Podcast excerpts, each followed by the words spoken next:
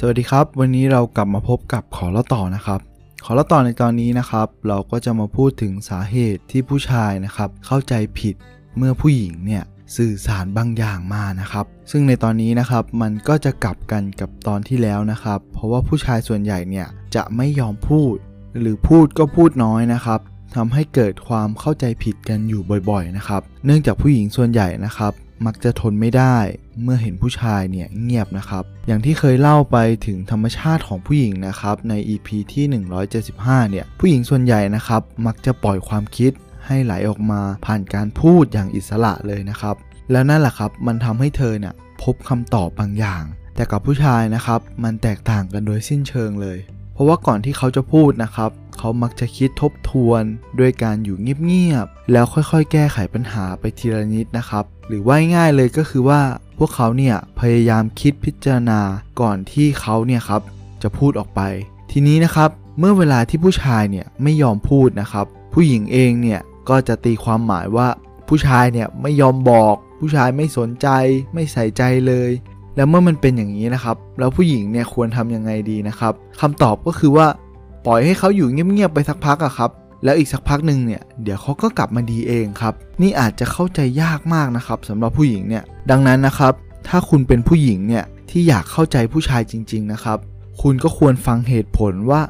ทำไมเขาถึงชอบเก็บตัวนะครับ ประการแรกเลยนะครับ เขาเนี่ยต้องการเวลาในการคิดแก้ไขปัญหาเหล่านี้นะครับ อันที่สองครับ เขายังไม่รู้คำตอบครับ เขาเลยต้องการเวลาคิด อันที่สามนะครับ เขากำลังหัวเสีย หรือว่ามีเรื่องไม่สบายใจหรือเรื่องที่เขาเครียดอยู่นะครับ อันที่สี่เลยก็คือว่าเขาเนี่ยกำลังสูญเสียความเป็นตัวเองอยู่ และเขากำลังหาตัวเองเพื่อจะควบคุมตัวเองให้ได้อีกครั้งนะครับ ทีนี้เนี่ยเรามาลองพิจารณาในมุมมองที่ผู้หญิงเนี่ยชอบกันบ้างนะครับ ซึ่งถ้าคุณเนี่ยเป็นผู้ชายที่ต้องการจะเข้าใจผู้หญิงจริง ๆ นะครับ คุณก็ควรรู้เหตุผลเหล่านี้นะครับ ประการแรกก็คือว่าสิ่งที่เธอพูดเนี่ย เธอพูดไปเพื่อจะส่งหรือว่ารับข้อมูลเหล่านั้นนะครับ เธอเองเนี่ยไม่ได้อยากคิดคนเดียว อันที่สองก็คือว่าเธอพูดไปเพื่อสำรวจว่าตัวเธอเองเนี่ยต้องการพูดอะไรกันแน่ เหมือนเธอพูด แล้วมันจะทำให้เธอคิดออกครับ หรือว่าง่ายเลยก็คือว่าเธอมักจะคิดเสียงดังไปหน่อยครับ คิดแล้วก็พูดออกมา 3 ก็คือ เวลาเธอพูดเนี่ย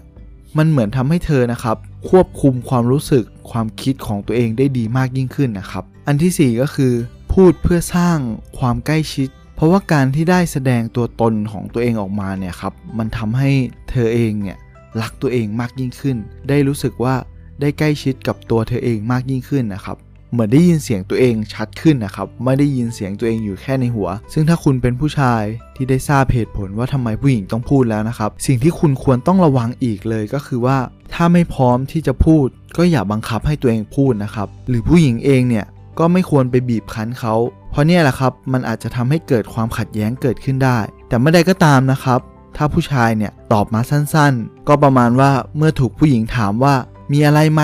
และเขาก็ตอบกลับไปว่า ไม่มีอะไร ไม่ได้เป็นอะไร สิ่งที่ผู้ชายจะสื่อนะครับ ก็จะสื่อว่าเขาเนี่ยสบายดี เขาปกติดี ไม่ได้มีอะไรนะครับ ไม่ต้องมาช่วยเหลืออะไรเขา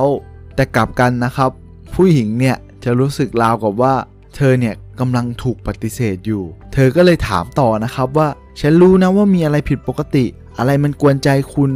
คุณแน่ใจนะ ว่ามันไม่เป็นไร และอีกหลายอย่างเลยครับเขาก็จะถามมาเรื่อยๆ ซึ่งไอ้คำถามเหล่านี้แหละครับ ทั้งหมดเนี่ยที่ถามต่อไปเนี้ยนะครับ นี่แหละครับมันคือสิ่งที่กวนใจ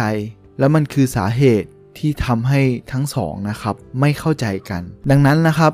สิ่งที่เราควรทำเลยนะครับ ถ้าคุณเป็นผู้หญิงเนี่ย คุณก็ควรปล่อยให้เขาคิดพิจารณาตัวเองสักพักหนึ่งครับ เดี๋ยวเขาก็ดีขึ้นมาเองแหละครับ แต่ถ้าคุณอยากจะ